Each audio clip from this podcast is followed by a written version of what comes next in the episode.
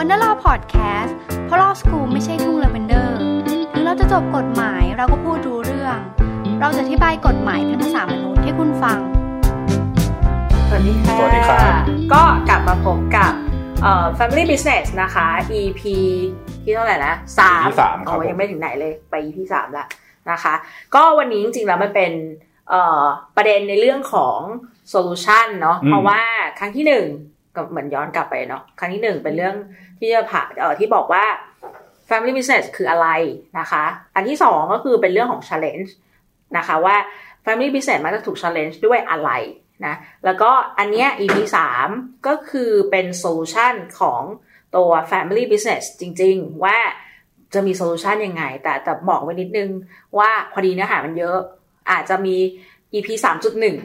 นะคะในคราวหน้าเพราะว่าค่อนข้างจะมันมีหลายอิชชูนะคะที่ที่ที่คิดว่าจะเอามาแชร์กันนะคะอ่ะวันนี้เต็มมีอะไรอยากจะเล่าให้ฟังบ้างก็ถ้ามองในเรื่องของโซลูชันของ Family เนาะเอ่อจริงๆอ่ะถ้าเราจะบอกว่าตอน อี พี หนึ่งเราบอกสี่ประเภทของธุรกิจครอบครัว แต่เราจะมาบอกตั้งแต่โซลูชันว่าแต่ละประเภทอ่ะมันมีมันมีโซลูชันอะไรบ้างอ่ะมันคงเราขอย้อนกลับไปก่อนว่าถ้าจะมองโซลูชันเราต้องมองด้วยหลักการก่อนนะครับว่าหลักการของธุรกิจครอบครัวของเราเป็นยังไงนะครับ อี พี ที่สองเราพูดว่าเอ่อ challenge มันมีเรื่องอะไรบ้างมีอยู่ห้าเรื่องมีเรื่องของ family future communication structure financeแล้วก็ เอช อาร์ นะครับผมขอพูดก่อนเรื่องโซลูชันแรกเลยเรื่องของ Family Future กับ Communication นะครับวางหลักไว้ก่อน Family Future แล้วก็การสื่อสารของครอบครัวเนี่ยต้องมองเรื่องอะไรบ้างนะครับประการแรกเลยคือเรื่องของหลักธรรมาภิบาลครอบครัวนะครับผมหลักธรรมาภิบาลคืออะไรบ้างกฎระเบียบกฎระเบียบนะว่าเอ่อครอบครัวทำอะไรได้ทำอะไรไม่ได้อะไรเป็นข้อห้ามอะไรเป็นข้อพึงระวังนะครับว่า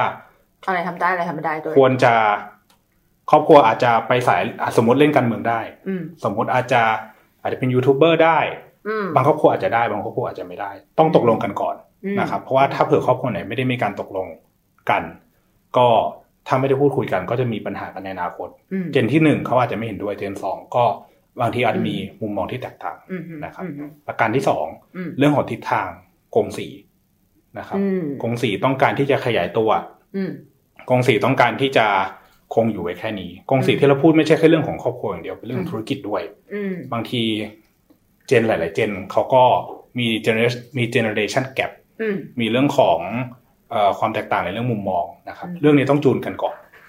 นะครับว่าเจนแต่ละเจนเขามองกันอย่างไรนะครับผมประเด็นที่สามเป็นในเรื่องของซิสเต็มของ Family System ต่างๆว่าเขามีความแคร์มีเรื่องของเอ่อการทรีตกันยังไงบ้างสิ่งที่เรา treat เนี่ยเราจะเห็นในเรื่องของสวัสดิการบริษัทนะว่าอาจจะมีเรื่องของโบนัสวันหยุดวันลาต่างๆเรื่องของบริษัทแต่หลายๆท่านอาจจะไม่รู้ว่า family จริงๆก็มี welfare ได้อาจจะเรียกได้สั้นๆว่าจริงๆเหมือนแบบความเคยชินป่ะขอเงินพ่อขอหน่อยคล้ายๆอย่างนั้นนะคล้ายๆอย่างนั้นว่าแบบคือทุกครอบครัวมีอยู่แล้วสวัสดิการแค่มันยังไม่ได้ถูกออกมาเป็นในเรื่องของรูปธรรมเป็นในเรื่องของเขียนออกมานะสมมุติถ้าถ้าลูกๆเราไม่สบายเราก็จ่ายเงินให้ลูกไปเข้าโรงพยาบาลคุณพ่อคุณแม่บางท่านก็จ่ายลูกส่งเสียลูกเพื่อไปเรียนอันนั้นคือถ้าว่ากันในเรื่องสวัสดิการเรื่องนั้นแหละคือสวัสดิการครอบครัวนะครับต้องตกลงกันให้ได้ก่อนตกลงกันให้ได้ก่อนนะครับประเด็นที่สามเป็นเรื่องของสมมติถ้าครอบครัวเริ่มก็คือมีธุรกิจนั่นแหละมีเจนสองเจนสามเข้ามาทำธุรกิจสมมติเรามีเจนที่สี่กำลังจะเริ่มเข้ามาแล้วอายุยี่สิบสองจบปริญญาตรีคำถามถัดมาเลยเราจะรับเขาเข้ามาทำงานเลยหรือเปล่าอืมอืมบางครอบครัวเนาะแต่โดยส่วนใหญ่แล้วเหมือนกับว่าพอครอบครัวเรามีธุรกิจใช่ป่ะเราส่งลูกไปเรียนเสร็จปุ๊บลูกก็แบบอ่ะโอเคเดี๋ยวต้องเตรียมตัวเข้ามาทำงานใช่ใช่แล้วครับส่วนใหญ่ก็จะเป็นแบบนั้นเนาะแต่บางคนก็อาจจะแบบเฮ้ยฉันไม่อยากทำเพราะบางคนอาจจะบอกว่าเออไม่ไม่ไม่ใช่แนวเขาอะไรอย่างเงี้ยก็เป็นได้ซึ่งอันนี้อาจจะต้องเคลียร์คัดกันให้ให้เหมือนแบบมีการกำหนดอย่างชัดเจนว่าเอ๊ะในเรื่องนี้จะทำยังไงกันต่อไปถูกต้องครับถูกต้องครับเพราะว่าบางครอบครัวก็อาจจะบอกว่าก่อนที่ลูกจะเข้ามาทำในธุรกิจครอบครัวเนี่ยต้องไปผ่านงานก่อนขอสองปีทำงานสาย finance ทำงานเป็นที่ปรึกษาบางครอบครัวเป็นสายโรงงานก็บอกว่าก็ต้องไปธุรกิจโรงงานก่อนอาจจะต้องเรียนรู้การทำงานทั้งหมดถูกต้องถูกต้องครับเพราะว่าบางครอบครัวก็มีกฎเกณฑ์ที่แตกต่างกันเนาะซึ่งเรื่องพวกนี้เราต้องคุยกันให้ได้ก่อนนะครับ มาในเรื่องของการเข้าไปทำงานคนในกรงสีเข้าไปทำงานเสร็จปุ๊บประการถัดมาเป็นเรื่องของ successor เรื่องนี้เรื่องใหญ่นะเรื่องนี้เรื่องใหญ่ธุรกิจครอบครัวยิ่งเป็นคนไทยเชื้อสายจีนหลายๆคนจะชอบเชื่อถือว่าตัวเฮียพี่ใหญ่จะเป็นจะเป็นหัวเรือจะเป็น successor ต่อไปคำถามคือจริงหรือเปล่าหรือแน่ใจไหมว่าจะต้องเป็นจะต้องเป็นตัวเฮียแน่นอนนะครับเราเห็นหลากหลายธุรกิจครอบครัวในไทยแล้วก็ต่างประเทศที่ successor หรือว่าหัวเรือใหญ่เนี่ยไม่ใช่คนพี่ใหญ่ไม่ใช่คนที่หนึ่งนะครับแล้วเขาก็ success เขาอยู่มาเนี่ยธุรกิจเป็นหมื่นล้านธุรกิจรีเทลเราก็เห็นมาแต่จริงๆแล้วถ้าสมมติว่าอ่ะไม่ใช่เป็นพี่ใหญ่ที่ทำสมมติว่าเป็นน้องมาแทนพี่ครับผมอ้าวเฮ้ยแล้วนี่มันจะเกิด conflict หรือเปล่าถูกไหมก็เรื่องเนี้ยถามว่า conflict จะมีหรือเปล่าเกิดได้ถ้าไม่คุยนะครับหรือว่าถ้าเราไม่สื่อสารกันแต่แรกแล้วอยู่ดีๆคุณพ่อผู้ผู้นำรุ่นก่อนส่วนท่านเสียไปแล้วก็จะบอกว่ายกคุณทั้งหมดของท่านเนี่ยให้กับคนที่สองคำถามคืออ้าวมันไม่มีการสื่อสารนะใช่เนี่ยชาเลนจ์อย่างที่สองที่เราบอกว่าเรื่องของการสื่อสารถ้าอยู่ดีท่านยกหุ้นให้กับคนที่สองทั้งหมดโดยที่ไม่ได้มีการสื่อสารไม่ได้มีการวางซักเซสเซอร์สื่อสารอย่างชัดเจนเรื่องนี้เนี่ยจะเป็นประเด็นเราเห็นหลากหลายครอบครัวแล้วที่รุ่นก่อนเขาก็ส่งต่อหุ้นโดยที่ท่านอาจจะยังไม่ได้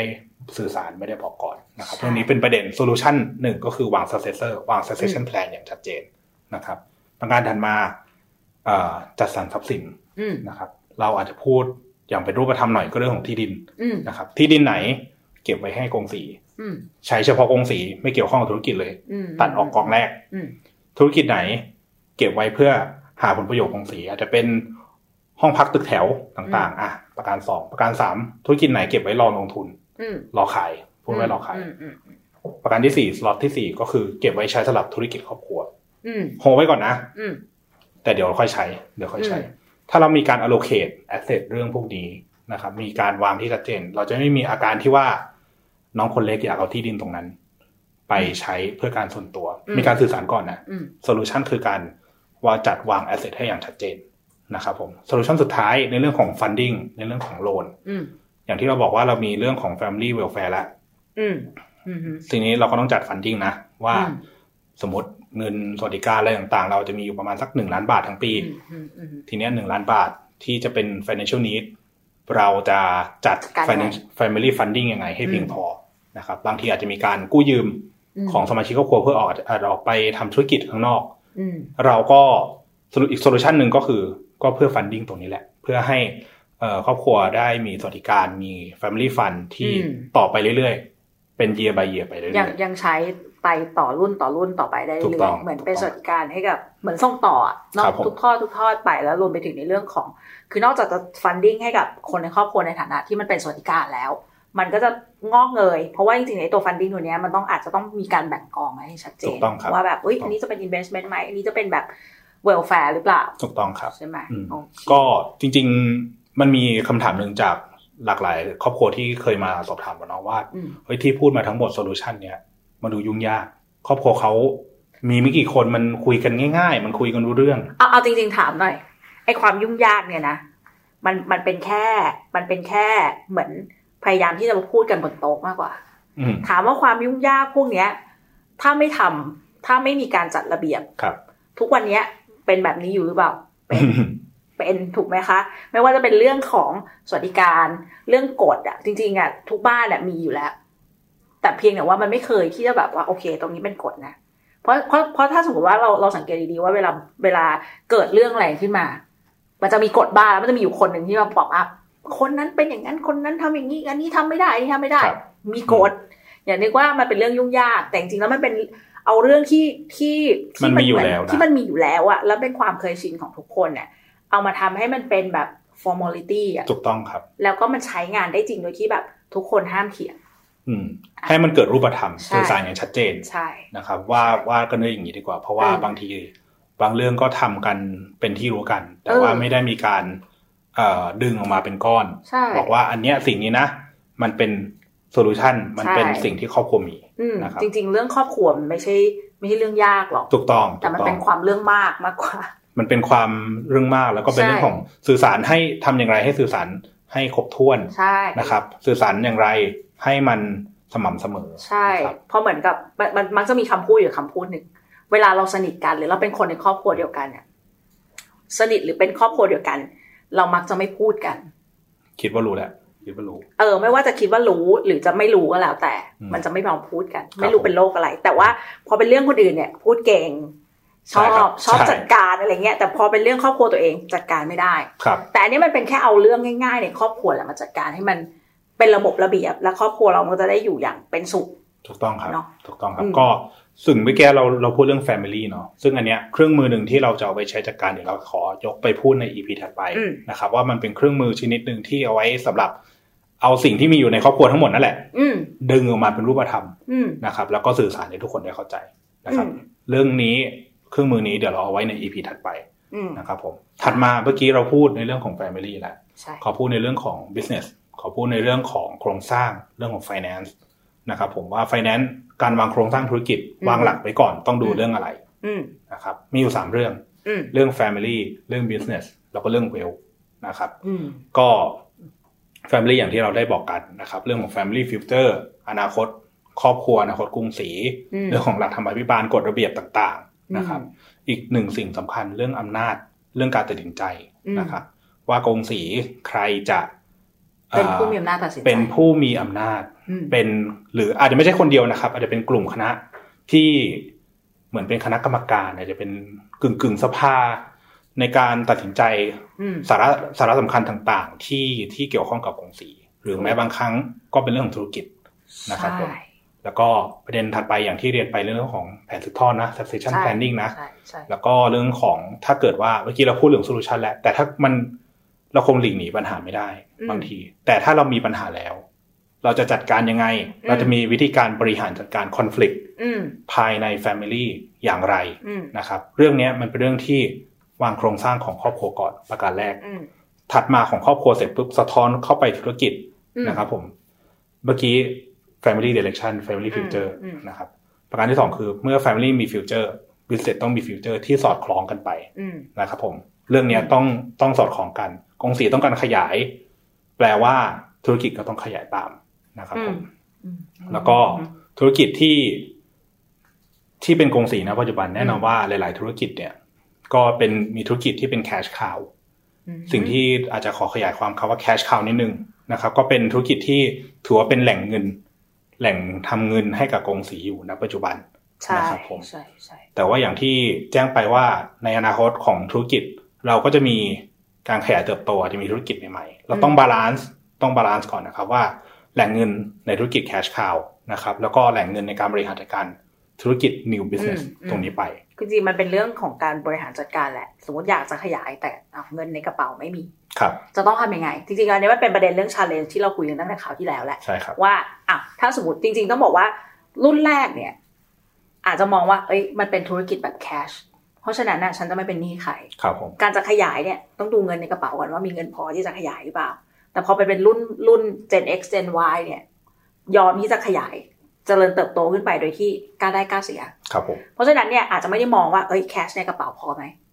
อาจจะหาวิธีการ financing เข้ามาถูกต้องครับอันนี้มันเป็นเรื่องประเด็นสำคัญที่อาจจะต้องดูให้มันบาลานซ์กันคือคือหมายถึงว่าบาลานซ์เงินและบาลานซ์บาลานซ์คนในครอบครัวด้วยว่าโอเคเขาก็อากรีกันตรงกันถูกต้องครับแล้วก็เมื่อกี้พูดถึงเรื่องคนเนาะว่าแบบบาลานซ์ธุรกิจที่เป็นแคชคาวและธุรกิจที่เป็นนิวใช่ไหมอันนี้บอกว่าเอ่อต้องบาลานซ์คนในครอบครัวด้วยไม่ใช่ว่าเอาทุกคนไปนิวบิสเนสเอาทุกคนสิบคนในในกองสีวิ่งไปนิวบิสเนสอันนี้เราต้องบาลานซ์นะครับเราต้องบาลานซ์ให้ให้อย่างพอเหมาะใครก็ตามที่อาจจะเหมาะกับธุรกิจสายแคชคาวเก่าก็ก็ไม่ได้ผิดที่เขาจะอยู่ตรงนั้นแต่ว่าบางคนที่อาจจะมีนิวไอเดียเป็นคนที่หัวคิดbusiness model รูปแบบใหม่เราก็จะสามารถวาง positioning ให้เขาไปอยู่ตรงนั้นได้ก็เช่นเดียวกันนะครับสิ่งต่อมาอันนี้เป็นเรื่องสำคัญนะครับก่อนที่เราจะแน่นอนธุรกิจขยายแต่อย่าลืมเรื่องของกฎหมายเรื่องของภาษีนะครับว่าบางทีธุรกิจก็เรื่องของการความถูกต้องในเรื่องของ แวต ด้วยถ้าจะพูดในเรื่องของกฎหมายนึงก็คือบางทีบางธุรกิจก็อาจจะทำ แวต ได้ไม่ถึง หนึ่งร้อยเปอร์เซ็นต์ เราก็อยากโซลูชันหนึ่งก็คือต้องทำให้ธุรกิจโปร่งใสชัดเจนอ่ะถ้าถ้าเสริมจากที่เต็มพูดในในเมื่อตะกี้เนี่ยเนาะก็คือหมายถึงว่า ธุรกิจเนี่ยบางทีทำมาตั้งแต่รุ่นอากงครับผมก็ก็เป็นความเคยชินแหละเอาจริงๆมันไม่ได้ผิดนะแต่ถามว่ามันไม่ได้ผิดในฐานะที่คนทำธุรกิจแต่มาจะผิดกฎหมายหรือเปล่าคืออาจจะไม่ได้ผิดแบบเต็มๆไม่ได้ผิด หนึ่งร้อยเปอร์เซ็นต์ อาจจะผิดสัก ยี่สิบเปอร์เซ็นต์ หรือหรือ สามสิบเปอร์เซ็นต์ แต่ทำไงให้มันคลีนเพราะว่าเราไม่รู้ว่าในอนาคตจะเกิดอะไรขึ้นในแง่ของภาษีเองก็ตามหรือในแง่ของบัญชีเองก็ตามถูกต้องครับคือมันมันเลี่ยงไม่ได้หรอกที่คือมันเขาเรียกอะไรปัญหาที่มันมีอยู่นะตอนนี้สองเล่มส่วนใหญ่มันจะเป็นสองบัญชีสองเล่มถูกไหมคะอันนี้อันนี้ไม่มีใครสามารถเถียงได้นะเพราะมันเกิดขึ้นจริงๆถูกป่ะคะแต่แต่มันจะทำยังไงให้จากสองเล่มมันเหลือแค่เล่มเดียวและคลีนคือที่ที่พูดอย่างนี้เพราะว่า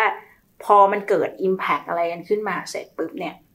เงินน่ะมันจะหายไปอย่างมหาศาลครับผมเพราะมันเกิด exposure ไม่ว่าจะเป็นกฎหมายหรือ exposure ทางภาษีหรือ exposure exposure ทางบัญชีซึ่งร่วมกันหมดซึ่งในอดีตโอเคมันอาจจะ handle ได้หรือ manage ได้แต่ณปัจจุบันเนี่ยมันมีเขาเรียกอะไรอ่ะ mechanism ต่างๆเยอะแยะมากมายที่เข้ามา detect ตรงนี้นะใช่ detect ด้วยมา interrupt เราด้วยเยอะแยะนะคะซึ่งอันเนี้ยมันก็ควรที่จะต้องโอเคจะต้องทำให้มันถูกต้องถูกต้องเนาะต้องบริหารจัดการตรงนี้ดีๆนะครับผมใช่แล้วก็เมื่อกี้พูดเรื่องของภาษีและกฎหมายนะสิ่งที่ต่อไปก็คือสำคัญไม่แพ้กันคือการเป็นมืออาชีพเราจะวางโครงสร้างยังไงเราจะวางหลักยังไงให้มืออาชีพเข้ามาเกี่ยวข้องในตัวธุรกิจครอบครัวของเรานะครับแล้วก็ถัดมาในเรื่องของมีมืออาชีพแล้วให้อำนาจแบ่งเดลิเกตให้อำนาจการตัดสินใจของเขาในส่วนไหนบ้างที่สมาชิกครอบครัวอย่างพวกเราจะไม่เข้าไปก้าวไก่หรือไม่ไปลงลูกไม่ไป direct ลูกน้องเขาอีกทีหนึ่งเพราะว่าถ้าเกิดว่ามันเกิดประเด็นนี้แน่นอนว่ามืออาชีพก็จะมีคำถามนะครับที่นี้ถามนิดนึงพอดีเมื่อกี้แต่พูดเรื่องของ professional involvement ใช่ไหมก็คือการที่มีคนนอกเข้ามาเป็นมืออาชีพเข้ามาแต่คำถามของพี่คือมันจะเป็นไปได้ไหมที่จะอัปเกรดตัวเองให้มีความเป็นมืออาชีพในสมาชิกครอบครัวใช่ถ้าถามว่าเป็นไปได้ไหมแน่นอนว่าเป็นไปได้นะครับเป็นไปได้ซึ่งกระบวนการนั้นก็อย่างที่เรียนไปในเรื่องของ succession plan นะครับว่าอย่างที่เรียนไปตั้งแต่ อี พี ที่หนึ่ง อี พี ที่สองว่าสมาชิกครอบครัวบางท่านแน่นอนว่าเมื่อเขาเข้าธุรกิจครอบครัวมาตั้งแต่อายุยี่สิบต้นๆเนาะเขาไม่ได้มีประสบการณ์ภายนอกบางทีการเปิดมุมมองโลกมันอาจจะไม่ทั่วถึงเท่ากับคนอื่นๆหรือมืออาชีพที่อาจจะไปผ่านสมรภูมิมาหลากหลายที่นะมีประสบการณ์ทำงานโชคโชนในหลากหลายอินดัสทรีมี working experience ที่มากกว่านะครับแต่คำถามอย่างที่คุณมดเรียนไปว่าแบบอ้าวแล้วสมาชิกครอบครัวถ้าอยู่ในธุรกิจมานานอยากเป็นมืออาชีพทำไงวางแผน planning ในเรื่องของ succession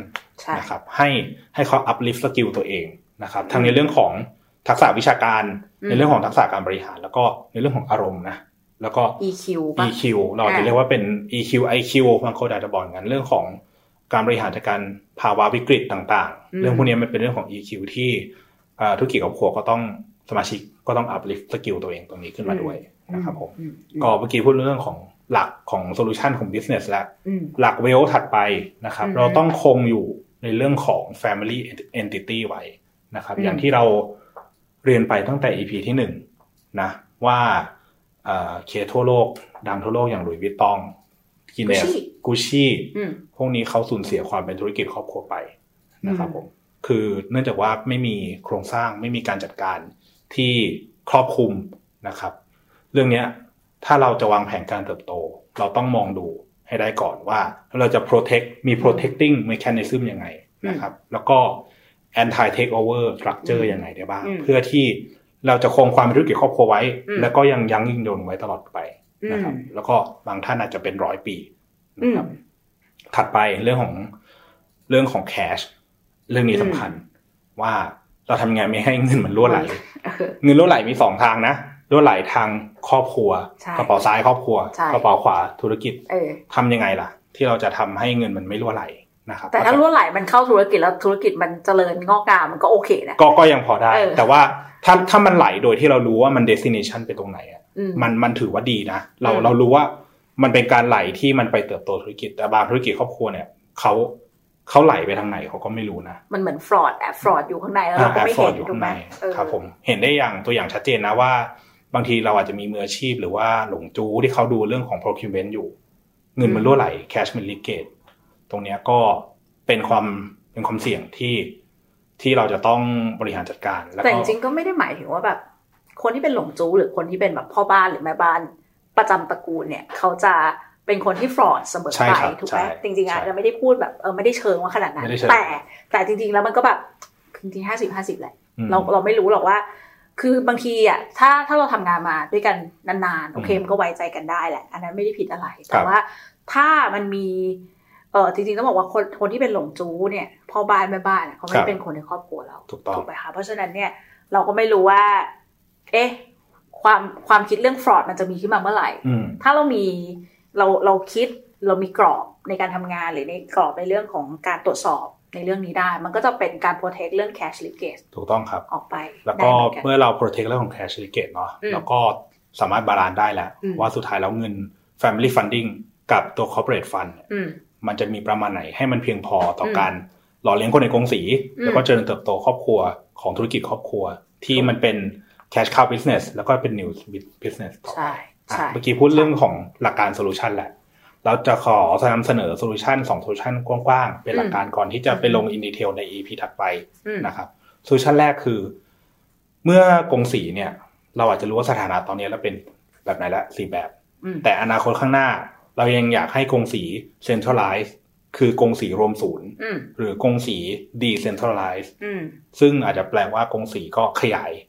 มีอาจจะมีพื้นที่เป็นเจ้าภาพของตัวเองผมขออธิบายภาพแรกก่อนเรื่องของ Centralized กงสีเหมือนเหมือนประมาณว่าแบบ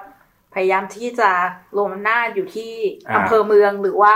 กระจายไปตามอบต.ต่างๆหรือเปล่าเราอาจจะเห็นชัดเจนว่าแบบรวมศูนย์อยู่ที่กรุงเทพอย่างเดียวเออมันมันดีไหมมันดีไหมหรือมันไม่ดีอันนี้มันมีทั้งข้อดีและข้อเสียอันนี้ให้ทางผู้ชมทางบ้านลองพิจารณาดูว่าแบบไหนมันเหมาะสมกับอนาคตของกงสีอนาคตของธุรกิจนะครับผมข้อดีก่อน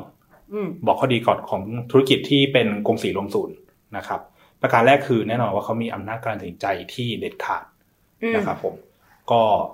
สมาชิกครอบครัวอยู่ในหนึ่งธุรกิจอาจจะเป็นบอร์ดอาจจะเป็นผู้ถือหุ้นทั้งหมดเลยแน่นอนอำนาจการตัดสินใจของครอบครัวคือสุพรีมอย่างที่บอกว่าเขาโฮอำนาจไว้ทั้งหมดนะครับแล้วก็เชนเอาคอมมานด์แปลว่าอะไรแปลว่าอาจจะเป็นบอร์ดและแมเนจเมนต์ทีมก็เป็นคนในธุรกิจครอบครัวแน่นอนว่า Family Directionตรงเลยตรงชัดเจนนะครับมี family value ที่ที่ที่ค่อนข้าง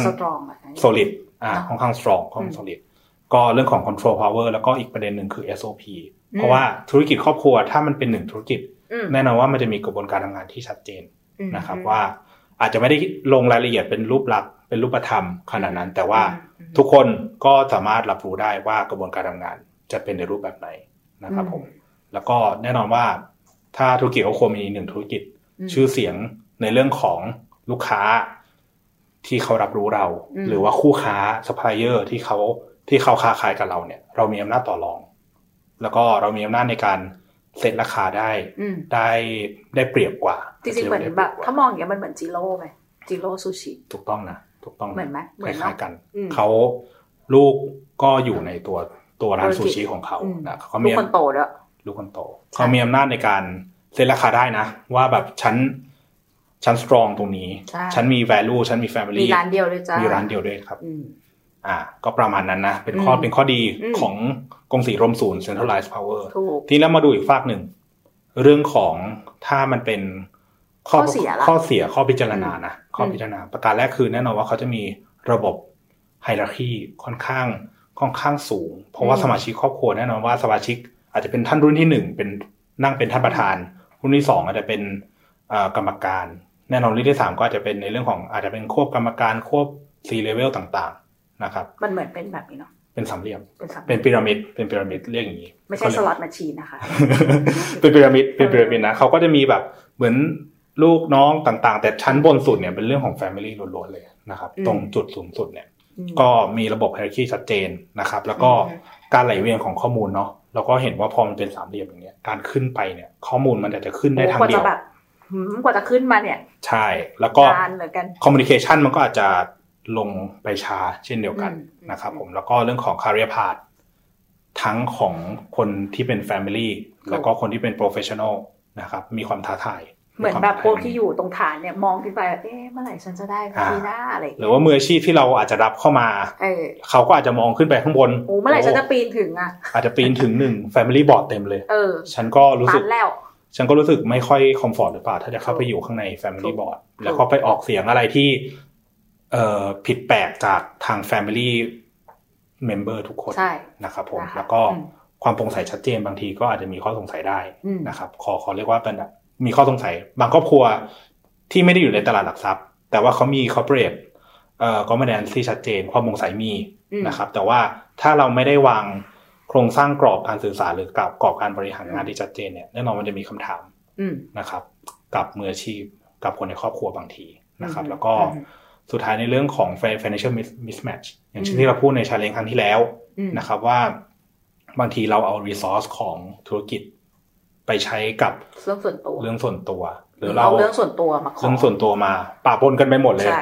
จากซ้ายไปขวาขวาไปซ้ายย้ายตะกร้ากันไปคือจริงๆต้องบอกว่าพอมัน mismatch เนี่ยมันเกิดจากที่หนึ่ง misunderstand ด้วยถูกต้องเพราะว่าเพราะเพราะเวลามันเป็นธุรกิจคงสีเนี่ยกับครอบครัวเนี่ยมันจะกลายเป็นว่าเรามองว่าเอ้ยกระเป๋าเดียวกันกระเป๋าเดียวกันซ้ายขวา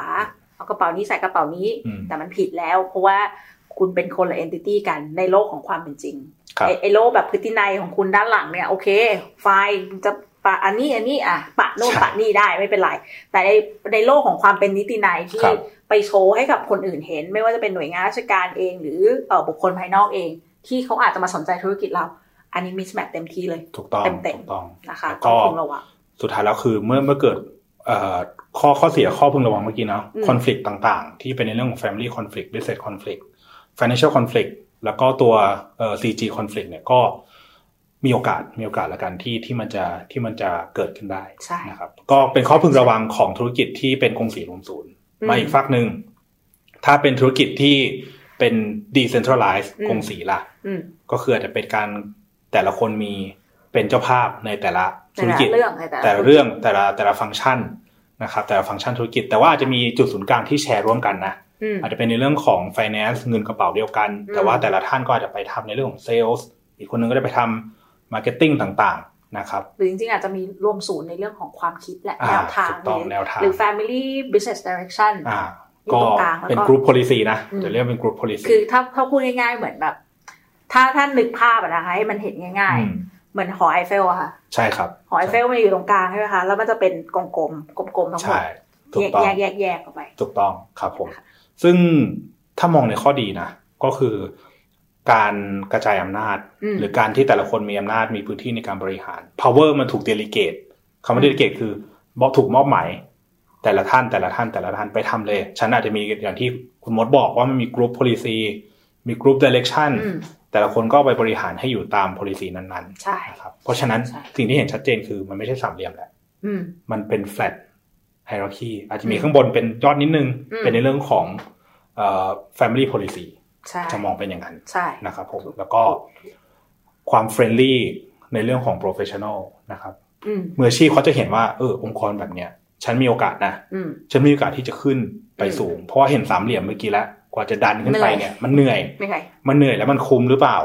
นะแต่ว่าถ้าเผื่อเรามองในองค์กรที่มันเป็น flatเนี่ยเรามืออาชีพก็สามารถขึ้นไปขั้นสองขั้นก็มีโอกาสขึ้นไปในระดับ manager ระดับ C ระดับ director ถูกต้องก็เป็นไปได้นะครับซึ่งมีผลดีต่อคาเรพานะครับสิ่งหนึ่งที่มันเป็นข้อดีเหมือนกันในเรื่องของอาจจะเรียกในเรื่องของบัญชีนะในเรื่องของบัญชีก็คือการทำบัญชีมันตรงไปตรงมาฟังก์ชันนี้มีบัญชีสไตล์นี้อีกฟังก์ชันนึงทำบัญชีสไตล์นึงเพราะว่าถ้าเป็นธุรกิจสาย service กับธุรกิจสาย manufacturing แน่นอนการลงบัญชีการทำภาษีบางทีไม่เหมือนกันแตกต่างกันแตกต่างกันเพราะว่าคนละ business model แล้วใช่แต่ว่าจริงๆแล้วก็ต้องบอกว่าในในเรื่องของ accounting transparency เนี่ยมันดีตรงที่ว่าอย่างที่เมื่อกี้เต็มบอกไปคือพอมันไม่ได้เป็น hierarchy เนี่ยเพราะฉะนั้นน่ะมันมันค่อนข้างจะไม่ต้องผ่านหลายคนอ่าครับผมมันแค่ปึ๊บอ่ะคนนี้ดูเลยจบถูกไหมคะและอย่างคือพอมันเป็นแบบ flat เนี่ยการที่ลงไปตรวจสอบ internal audit อ่ะครับ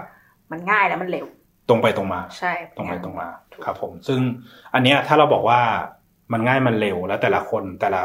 สมาชิกทุกสมาชิกครอบครัวเนี่ยก็มีพื้นที่ของตัวเองเป็นของตัวเองเพราะฉะนั้นมันจะลดในเรื่องของ family conflict ว่า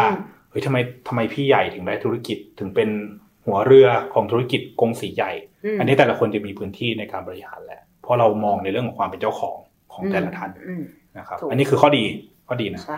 ข้ามฝั่งไปฝั่งข้อเสียนะครับข้อเสียอย่างแรกคือเมื่อกี้เราบอกว่า คือมันมันบัญชีก็แต่ละธุรกิจเนาะสิ่งหนึ่งที่มันอาจจะเป็น challenge ในมุมกลับอีกฝั่งหนึ่งของเหรียญคือในเรื่องของการบางครั้งเราอาจจะต้องคอนโซลงบเป็นงบรวมนะครับจริงๆต้องบอกว่าอย่างถ้าสมมติมันเป็นแบบธุรกิจแบบนาฟแฟลกถูกต้องทุกคนแบบนี้ปุ๊บเนี่ยมันอาจจะอย่างที่เมื่อกี้เต็มบอกว่าเออมันอาจจะมีหัวอยู่ตรงนี้แล้วแบบแฟลกก็คือมันจะอยู่ตรงเนี้ยครับทีนี้ถามว่าทุกธุรกิจจะต้องคอนโซลิเดตงบหรือเปล่ามันแล้วแต่ถูกไหมคือคืออย่างนี้ต้องบอกว่าถ้าสมมติว่าไอ้หัวเนี่ยมันเป็นโฮลดิ้งครับต้องบอกว่าถ้าสมมติว่าเอ่อเขาเรียกอะไร management จริงๆอยากรู้มันก็จะดึงขึ้นมาครับตึ๊บตึ๊บตึ๊บตึ๊บอ่ะขึ้นมาดูว่าแบบโอเคภาพรวมทั้งหมดเนี่ยข้างล่างเนี่ยเป็นไงอันนั้นอาจจะเป็นที่ต้องมา consolidate แต่ถามว่าอันนี้เสริมนิดนึงเนาะคือเข้าใจว่าตอนนี้ในเรื่องของการ consolidate งบเนี่ยมันยังไม่ได้มันมันยังไม่ได้เป็น requirement แบบแบบจริงจังขนาดนั้นเว้นแต่ว่าไอ้เจ้าหัวเนี่ยมันเป็นบริษัทที่อยู่ในตลาดหลักทรัพย์แหละที่ที่มันนีดมากนะแต่ถ้าสมมติว่ายังคงเป็นบริษัทนอกตลาดเนี่ยอาจจะไม่ได้แบบต้องต้องทำแบบจริงจังขนาดนั้นแต่ถามว่าถ้าผู้บริหารอยากให้ทำนั่นคือมันเป็น management account แหละยังไงก็ต้องเห็นคือเอาจริงๆแล้วทุกบ้านที่ที่มีแบบกงสีอ่ะเข้าใจว่า management น่ะอยากดูอยู่แล้วแหละว่า management account ทั้งหมดอ่ะหน้าตามันเป็นไงปีนี้ภาพรวมทั้งหมดของธุรกิจเราอ่ะกงสีเนี่ยเฮ้ยกำไรหรือขาดทุนเพราะว่าจะได้รู้ทิศทางไงแต่มันก็จะกลายเป็นข้อเสียนิดนึงตรงที่ว่าเกิดความยุ่งยากถูกต้องพอไอ้คนทำอ่ะก็แค่บอกว่าโอ้ยทำอีกแล้วครับผมเพราะว่าที่บอกว่าแบบศูนย์กลางอยากรู้เนี่ยก็ยกตัวอย่างง่ายๆท่านประธานรุ่นที่หนึ่งบางทีท่านอาจจะไม่ได้ลงดีเทลนะว่าธุรกิจ A B C มันประกอบกิจการยังไงสมมติถ้าท่านประธานบอกว่าฉันอยากรู้อ่ะงบก็ต้องวิ่งขึ้นมาแล้วก็อาจจะเกิดความยุ่งยากตรงนั้นขึ้นมานะครับผมแล้วก็ในเรื่องถัดมาเป็นในเรื่องของเมื่อกี้เราพูดว่ามีธุรกิจ A B C นะเราไม่ใช่แค่ธุรกิจกงสีรวมศูนย์บางครั้งเรื่องตัวแบรนด์การสื่อสารการ พี อาร์ เนี่ยก็ต้องพุทเอฟฟอร์ตเยอะกว่าในการดันธุรกิจนั้นให้ให้เป็นที่รู้จักต่อซัพพลายเออร์ต่อคอสโตเมอร์นะครับหรือว่าต่อองค์กว้างคอมมูนิตี้โดยรวมนะครับก็ซึ่งมันเป็นข้อเสียเพราะว่าถ้าเป็นรวมศูนย์อย่างที่แจ้งเมื่อกี้ก็ถ้าเขาทำมานานแล้ว history มันดันไปได้นิดเดียวนะครับผมแล้วก็สุดท้ายเนี่ยก็มีหลากหลายธุรกิจถ้าเราไม่ดูธุรกิจแต่ละธุรกิจให้มันดีๆเนี่ยแปลว่าก็บางทีเราอาจจะ fail fail หรือว่าธุรกิจมันอาจจะ non perform ความหมายคือเราต้องมีเครื่องมือเราต้องมีตัวช่วยในการ monitor นะครับดู performance ธุรกิจด้วยแต่พอมัน fail ปุ๊บเนี่ยมันก็มีความเป็นไปได้ที่เอ้ยจะต้องอัดฉีดลงไปหรือเปล่าใช่ครับให้ให้มันดู alive ขึ้นหรือไม่ให้มันไม่ให้มันเน่าตายไปใช่ซึ่งอันนี้มันก็จะแบบเหมือนก็อย่างที่เต้บอกเออมาเราต้องพุทเอฟฟอร์ตเยอะๆลงไปในในทุกธุรกิจครับนั่นแหละใช่ครับแล้วก็คือถ้าธุรกิจมันติดลบแล้วมันจะกว่ามันจะฟื้นมันยากเนาะแต่ถ้าเรามีเครื่องมือในการมอนิเตอร์ก่อนว่าถ้ามันเริ่มกราฟมันเริ่มลงแล้วเราไปเราไปผลักมันนิดนึงให้กราฟมันขึ้นใหม่แต่ข้อดีของการ decentralize เนี่ยนะมันดีตรงที่ว่ามันถ้ามันไม่รวมศูนย์นะครับสมมติอีธุรไอธุรกิจเนี้ย fail มันไม่ดึงธุรกิจอื่นถูกไหมเพราะว่าถ้าสมมติว่ามันรวมศูนย์มีแค่บริษัทเดียวแล้วเราทำมันถูกหมดทุกอย่างมีหลายล้มทีมันคลื่นเลยนะล้มทีนี่มันไปหมดเลยถูกต้องแต่นี่มันคือแบบอ่ะคุณแบ่งเซกชันเซกชันอ่ะเป็นคือจริงๆเพราะว่าเซกชันในที่นี่หมายถึงแบ่งเป็นแบบบริษัทหนึ่งบริษัทหนึ่งบริษัทหนึ่งบริษัทหนึ่งไปถ้าบริษัทเนี้ยมันเฟลไอ้บริษัทที่เหลือไม่ได้เฟลด้วยเพียงแต่ว่าโอเคผลกำไรที่คุณได้เนี่ยมันอาจจะดรอปลงไปครับผมแต่มันไม่ได้ดึงทุกคนให้มันจมไปด้วยถูกต้องครับเออจริงๆต้องบอกว่าทั้ง centralize เองกับ decentralize เองเนี่ยข้อดีข้อเสียมันแตกต่างกันแตกต่างกันมันขึ้นอยู่กับว่าเอ่อสมาชิกในครอบครัวหรือแม้กระทั่ง direction ของครอบครัวแล้วก็ direction ในการทำธุรกิจอะเราเซต goal ไว้ที่แบบไหน ค, คือบางคนอะอย่างยกตัวอย่างอย่างจิโร่ซูชิอย่างเงี้ยอันนี้คือ centralize ใช่ครับเพราะเขามีหนึ่งเดียวแล้วเขาไม่ได้คิดเราว่าเขาไม่มีความจำเป็นที่จะต้องไปเปิดสาขาสองสาขาสามเพราะเข้าใจว่าหนึ่งคือในเรื่องของการควบคุมคุณภาพการทำซูชิเขาเนี่ยการมีหลายๆสาขาเนี่ยมันควบคุมไม่ได้สมมุติพี่อยู่สาขาหนึ่งเต็มอยู่สาขาสองจะรู้ได้ไงว่าเฮ้ยสาขาหนึ่งกับสาขาสองรสชาติปลาเนี่ยมันจะเหมือนกันเพราะคนปั้นซูชิคนละคนละแม้กระทั่งปลาก็คนละตัวใช่ปลามันก็คนละตัวปลาก็คนละตัววันคือคือถ้ามันมีสองสักสองสาขาเนี่ยคุณจิโร่กินปลาจนท้องอืดคงไม่ไหว ถูกมั้ยคะเออแต่จริงๆแล้วมันเหมือนกับว่าเขาต้องการควบคุมคุณภาพแล้วก็จริงๆแล้วคนที่ที่เป็นคล้ายๆกับ apprentice เขาอะเด็กฝึกงานอะมันก็จะได้ เข้มงวดงวดรำอยู่ในคุณจิโร่ฝึกด้วยตัวเอง apprentice ทุกคน by hand ด้วยตัวเขาเองเขาสร้าง successor ของเขาไม่ใช่แค่ลูกชายเขานะแต่คนที่มาฝึกงานข้างในมากกว่าสิบปีด้วยมือเขาเองตอนนี้เขาอายุเก้าสิบกว่าแล้วนะใช่แปลว่าเขาฝึกตั้งแต่อายุแปดสิบใช่ซึ่งคุณจิโร่ก็บอกเองว่าแม้กระทั่งตอนนี้เขาก็ยังไม่ master เขาก็ยังไม่ใช่เรียกว่าเป็นเทพของซูชิซึ่งแปลว่าเขาก็ต้องเข้มงวดกับคนข้างล่างเหมือนกันนั่นคือธุรกิจรวมศูนย์นั่นแหละเพราะว่าเขาต้องการให้ควบคุมคุณภาพครับผมแต่แต่ถ้ามองไปอีกในพวกแบบธุรกิจที่ที่เขาเรียกอะไรอย่างธุรกิจใหญ่ๆในประเทศไทยเองทุกคนก็น่าจะทราบอยู่แล้วเขามีหลาย business unit เพราะเขาต้องการที่จะขยายแล้วก็ต้องพุช effort คือให้คนเอ่อเขาเรียกอะไรนะรุ่นสองรุ่นสามลงไปในแต่ละธุรกิจที่ที่วางแผนไว้ละอันนั้นเท่าเท่ากับว่าเขามี succession plan และอันนี้คือการทำแบบ decentralized ก็มีข้อดีครับมันมันขึ้นอยู่กับว่าเราเลือก direction ของเราแบบไหนมากกว่าถูกต้องครับก็อาจจะขอข้อมูลโดยสรุปนะครับผมว่าการวางองค์ประกอบหรือการจะวาง solution เนี่ยต้องดูในเรื่องเอ่อองค์ประกอบไหนบ้างประการแรกอย่างที่บอกเรื่อง family เรื่อง business เรื่อง wealth นะครับ family โดยหลักแล้วมองทิศทางวางหลักธรรมาภิบาลนะครับแล้วก็วาง successor อย่างถูกต้องโปร่งใสตรงไปตรงมาประการที่สอง business ดูเรื่อง finance ดูเรื่องโครงสร้างนะครับว่าเป็นโครงสร้างแบบรวมศูนย์ไหมหรือเป็นโครงสร้างแบบ decentralized เมื่อกี้ก็คือกงสีก็กระจายกันกระจายพอร์ตเหมือนเล่นหุ้นหลายๆท่านก็อาจจะเล่นหุ้นนะครับเราไม่ได้ลงทุนหุ้นประเภทเดียวตัวเดียวประเภทเดียวเราต้องกระจายเพื่อไม่ให้เกิดความเสี่ยงในการล้มล้มหนึ่งตัวไข่หนึ่งใบแตกก็ยังมีอีกระก้าหนึ่งรองรับอยู่นะครับผมเรื่องเวลดูเรื่องคงยังไงให้ยังคงเป็นความธุรกิจครอบครัวอยู่แล้วก็คงยังไงไม่ให้ครอบครัวนั้นเอ่อ disperse disperse disperse กันออกไปนะครับผมแล้วก็โดยส่วนใหญ่แล้วเนี่ยคนก็จะตั้งเครื่องมือก่อนคือใช้เครื่องมือเป็นหลักแต่ไม่ได้มองหลักของครอบครัวก่อนไม่ได้มองหลักกงสีว่ากงสีจะ centralize จะ decentralize พอเขาเอาเครื่องมือไปใช้ก็มันมีโอกาสนะที่จะทะเลาะกันผิดพลาดทะเลาะกันเพราะว่ากงสีไม่ได้คุยกันก่อนวางหลักก่อนเริ่มต้นที่หลักแล้วก็ถ้าวางหลักเสร็จปุ๊บนำเครื่องมือไปใช้มันก็ไม่ใช่เรื่องยากอะไรนะครับเพราะจริงๆต้องบอกว่าครอบครัวก็คือทุกคนรักกันแหละครับแต่มักรักแต่ไม่ค่อยแสดงออกเท่าไหร่ไม่รู้สิเนาะเพราะฉะนั้นเวลามันคนที่มันใกล้ชิดกันเนี่ยบางทีไม่ยอมแสดงออกซึ่งการการขาดคอมมิวนิเคชันที่ดีๆมันทำให้อนาคตมันเฟลไปเยอะพอสมควรถูกต้องครับถูกต้องโอเคก็จริงๆวันนี้เนี่ยก็ก็ถือว่าได้ประโยชน์นะในการที่เอาเรื่องนี้มาคุยกันนะคะแต่ก็เดี๋ยว อี พี สามจุดหนึ่ง รอบหน้าก็จะเป็นเรื่องโซลูชันเหมือนกันเป็นโซลูชันแต่เป็นโซลูชันในลักษณะของเรื่อง business ใช่แล้วก็เป็นเรื่องความ strong in depth detail ของธุรกิจสี่ประเภทนะครับว่าถ้าคุณอยากไปธุรกิจแนวนั้นสิ่งที่คุณสามารถทำได้เครื่องมือที่ที่เราสัญญากันไว้ว่าเราจะนำเสนอเครื่องมือมีอะไรบ้างนะคะมีอะไรบ้างธุรกิจถ้าต้องการไป high ownership ต้องการไป high management low ownership low management ทำไงใช้เครื่องมือยังไงในการในการไปให้ถึงภาพไปถึงจุดหมายที่ฝังฝันที่ทำที่กงสีต้องการก็โดยสรุปวันนี้ก็จริงๆก็ประมาณนี้นะคะก็วันนี้ก็ขอขอบคุณมากนะคะเจอกัน อี พี หน้าค่ะสวัสดีค่ะขอบคุณครับผม